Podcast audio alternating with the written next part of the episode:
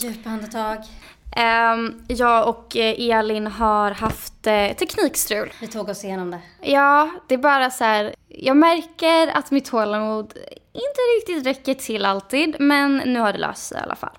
Fast vi gjorde det ju bra, men uh, jag tycker bara det är otroligt tröttsamt när det är sån här teknikgrej. För att jag fattar inte hur mycket jag än försöker. Jag känner mig så korkad. Det är skitjobbigt när man plötsligt känner att min hjärna förstår det inte. och inte att säga bara, om jag anstränger mig lite så gör jag det. För så kan ju vissa grejer verkligen Ja. vara. Man bara, okej, det kommer inte naturligt, men jag listar ut det. Ja, och nu är det också att jag vet att problemet uppstår i samband med att min Elvanse, alltså min ADHD-medicin, börjar gå ur kroppen. Så jag är ju inte lika så här alert i huvudet längre. Och då blir det lite så här, nej. Jag blir lite arg. Men tålamodet kan...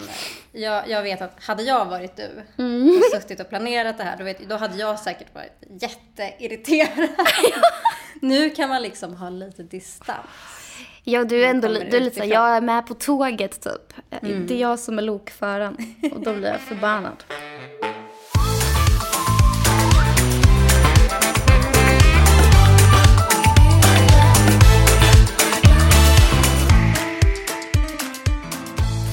Eh, men välkommen Elin.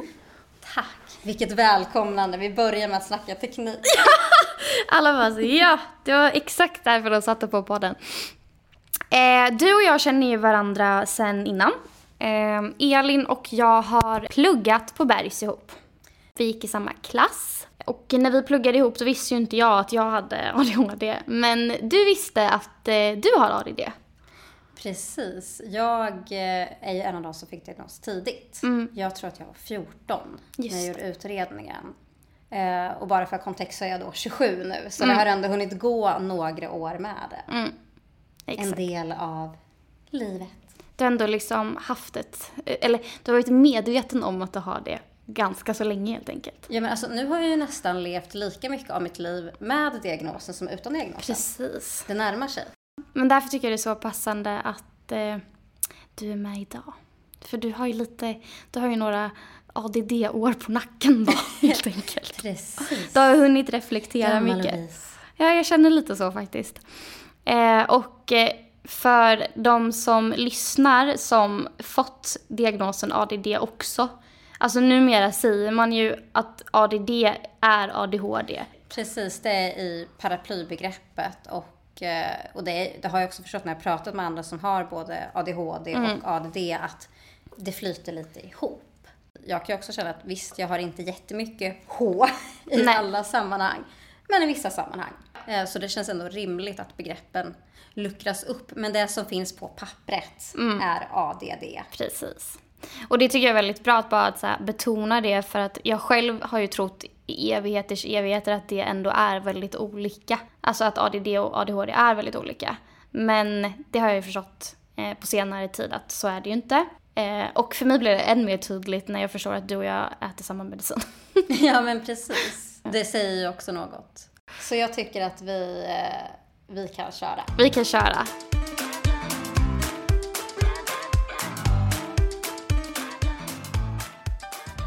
Mm, ja.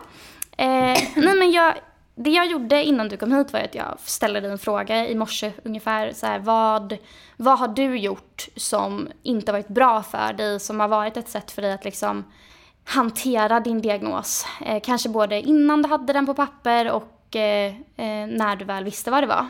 Jag tycker det var en eh, bra fråga, för jag har inte riktigt tänkt på det på det Mm. sättet. Det är klart att man har eh, gjort saker Mm. med det syftet utan att riktigt inse. Och det första jag tänkte när du skrev frågan, Mm.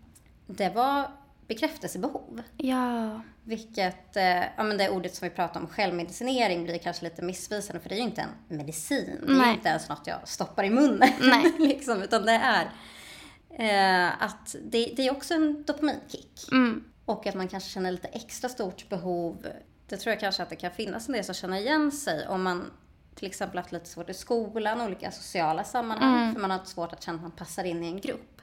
Då kan det vara så att man kanske under perioder av livet inte fått så mycket bekräftelse.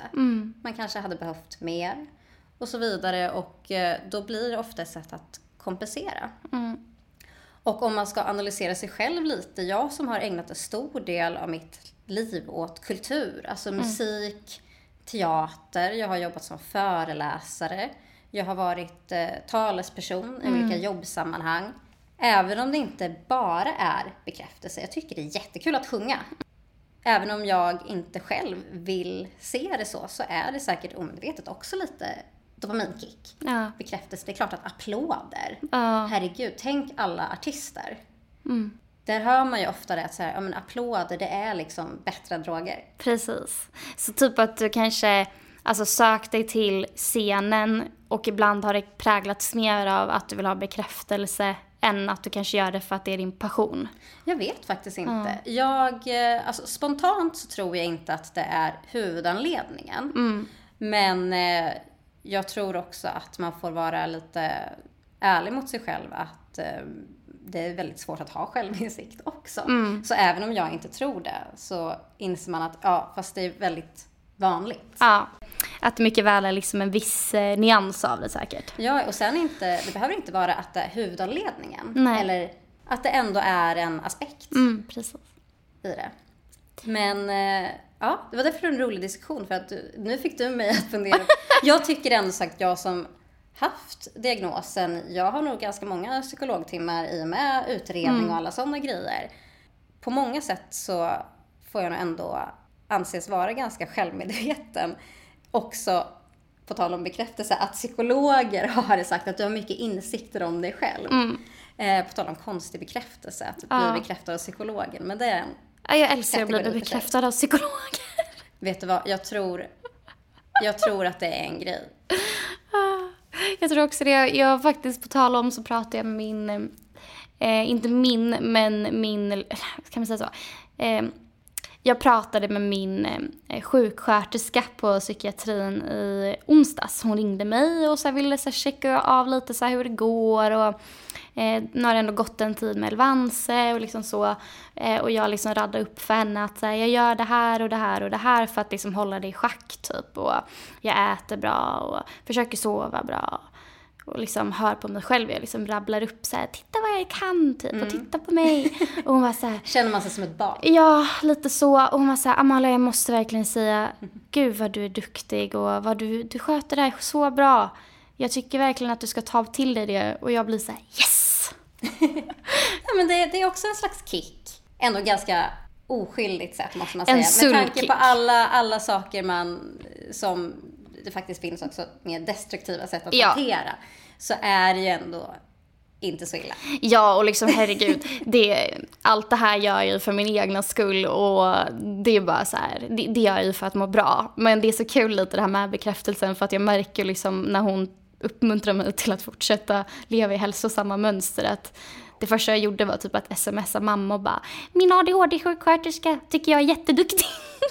Men det är jättebra. Det är ju så som man, om, man ska, om man ska träna en hund. Sitta, Ja. Sittar behöver man också uppmuntra ofta. Så vi är Ja, och ärligt talat, jag tror också att det beror så mycket på att livet har varit så kaos och så jobbigt. Så liksom när det väl liksom börjar luckras upp och bli bra, då blir man väldigt glad när liksom någon så kompetent, professionell person säger det här också. Så att man inte bara själv sitter och tänker Åh, vad jag har varit hälsosam på sistone. Utan att också de är så här, ja fast vet du vad, du har faktiskt det.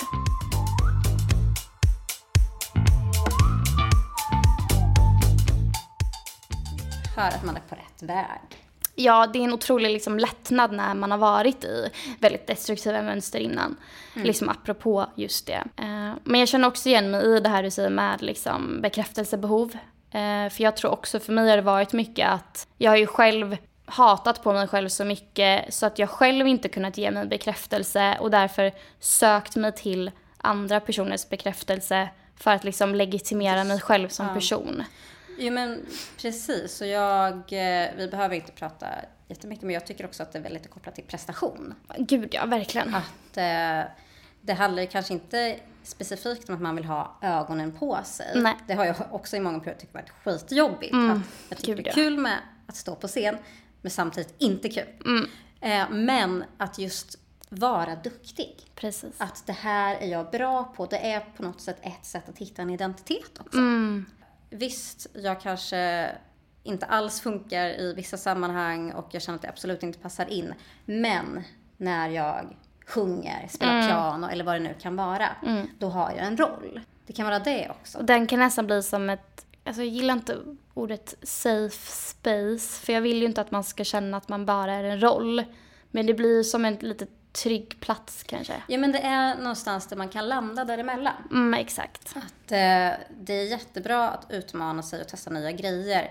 Men jag tror också att eh, man i olika mån också behöver kunna landa och känna att jag kan utmana mig resten av tiden. Men nu får jag vara lite bekväm i att det här är jag bra på. Ja, och kan vila i det liksom. Ja.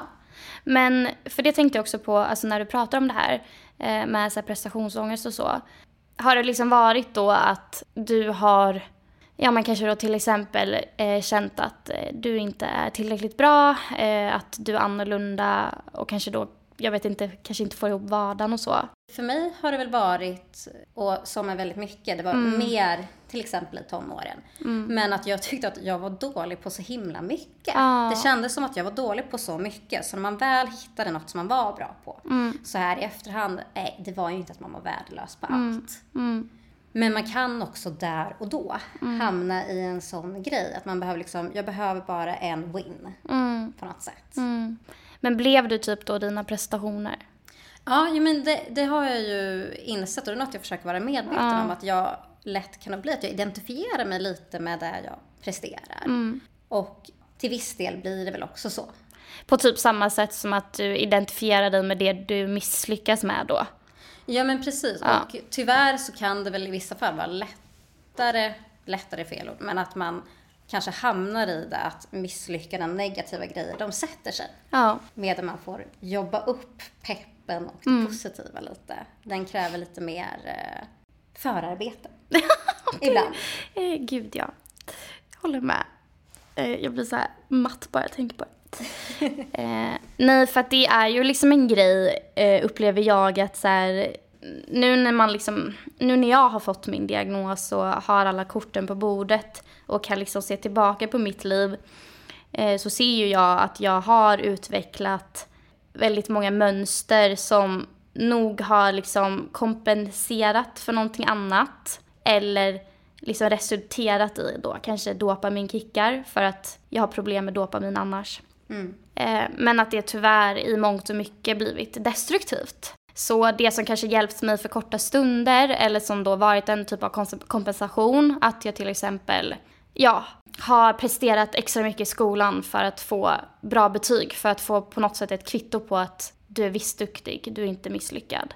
Men det har ju ändå blivit så ångestladdat och destruktivt på det sättet istället. Det finns ju flera ingångssätt på något sätt. Att eh, det kan vara sunt, det kan vara väldigt osunt. Ja, och jag tycker typ, alltså från mitt håll så har det nog tyvärr varit mer osunt än sunt. Eh, och det känner jag ändå är ganska så här, har varit ganska genomgående sen jag startade podden. Eh, oavsett om det är personer jag liksom pratar med för poddens räkning eller om det är personer jag pratar med via till exempel Instagram. Att väldigt många som har fått sin diagnos eh, sent i livet, alltså kanske så här 20-årsåldern, liksom alla verkar ha haft problem med just det här att man har utvecklat någonting destruktivt som inte blivit så bra. Ja, nej, men och det där, det finns ju statistik kring de här grejerna och det är ju också en grej som jag började fundera på när jag läste din fråga här i morse om det här. Att jag kanske kunnat ducka lite sånt också. För att även om jag, jag fick diagnosen tidigt, Ja. då ville jag inte ha det. Alltså jag, jag accepterade det inte riktigt. Nej. Samtidigt så, det är ju inte som att man raderar vetskapen från hjärnan, även om jag där och då inte ville ta emot något stöd och så vidare. Jag ville inte läsa på. Bara att ha suttit i de där samtalen eh, med en psykolog, som du faktiskt gör i en utredning, så skapar du också, även om man inte fått en diagnos, så hade man fortfarande fått lite mer insikt om sig själv. För det ställs frågor man inte ställt annars. Gud ja. Mitt ideal-jag, det här har jag också pratat om i podden, att jag har ju en bild av vem jag vill vara. Och det är en person som har ordning i hemmet och kanske då ordning på sitt liv överhuvudtaget.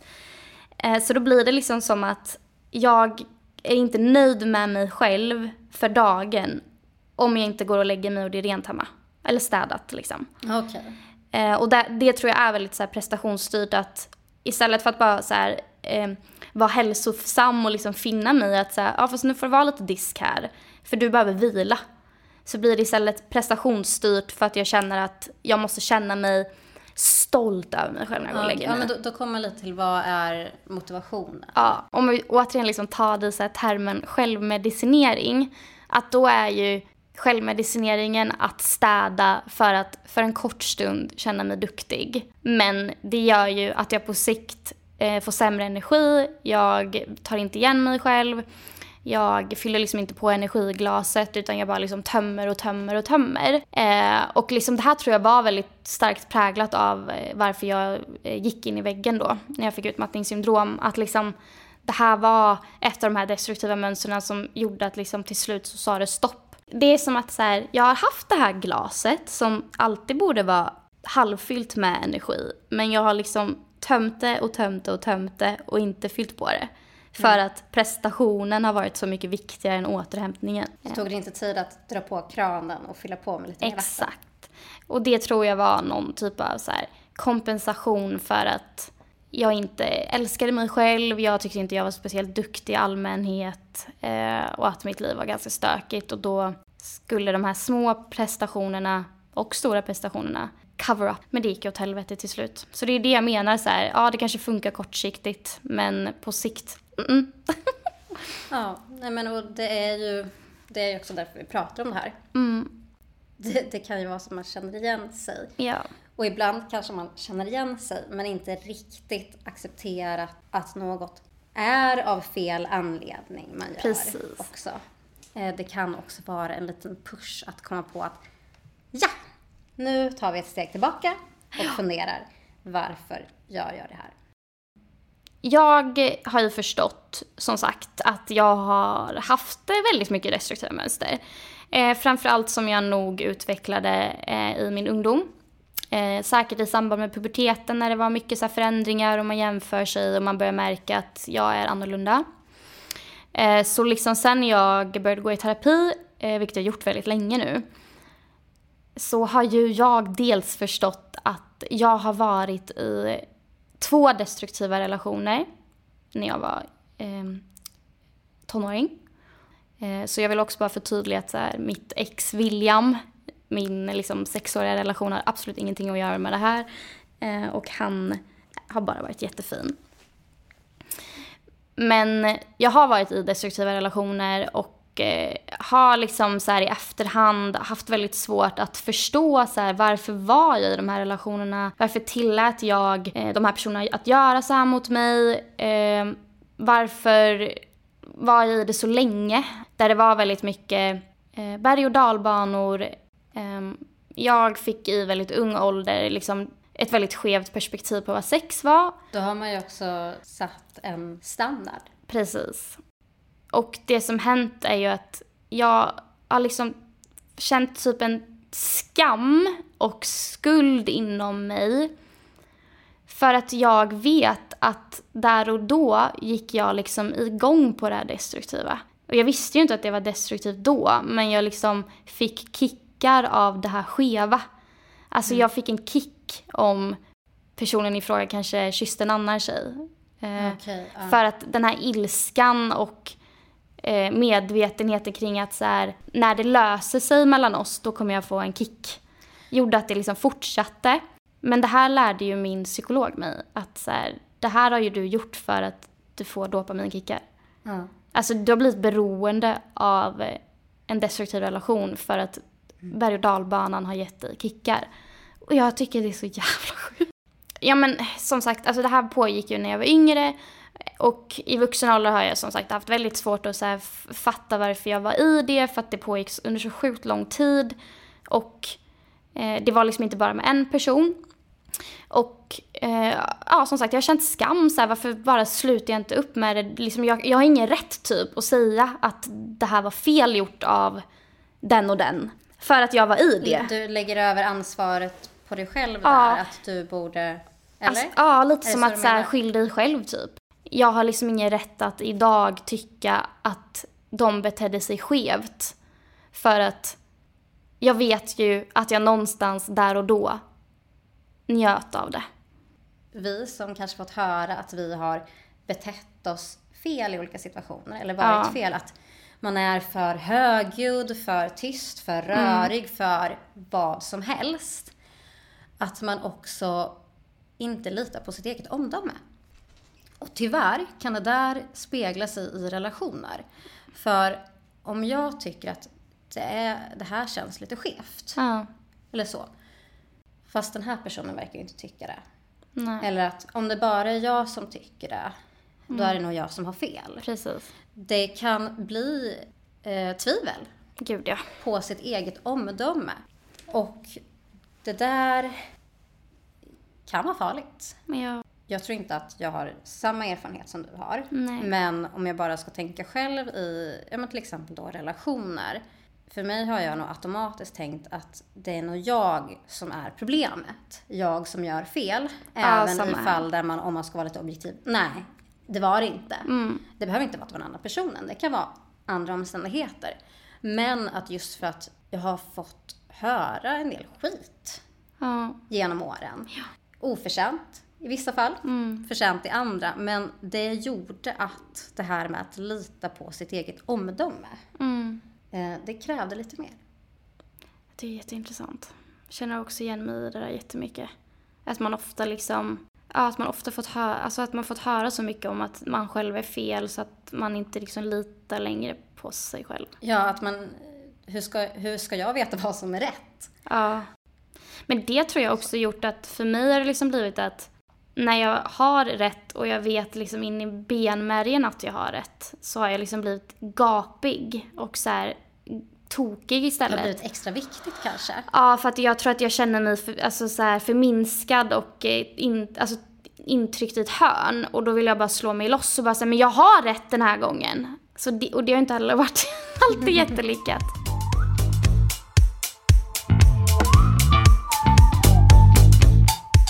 Alltså så här, apropå den här rel- relationsgrejen så var det för mig väldigt befriande liksom när det var faktiskt inte ens min vanliga terapeut utan min ADHD-terapeut fick mig att liksom förstå att det är väldigt, väldigt vanligt Amalia att framförallt tjejer med ADHD hamnar i den här typen av relationer. Eh, ja men Elin, nu har vi pratat här en liten stund om en massa viktiga saker att prata om. Eh, lite tungt, men viktigt. Och eh, nästa vecka så får ni fortsätta lyssna på mig och Elin. Så tack Elin, så ses vi nästa vecka. Tack. Puss och kram!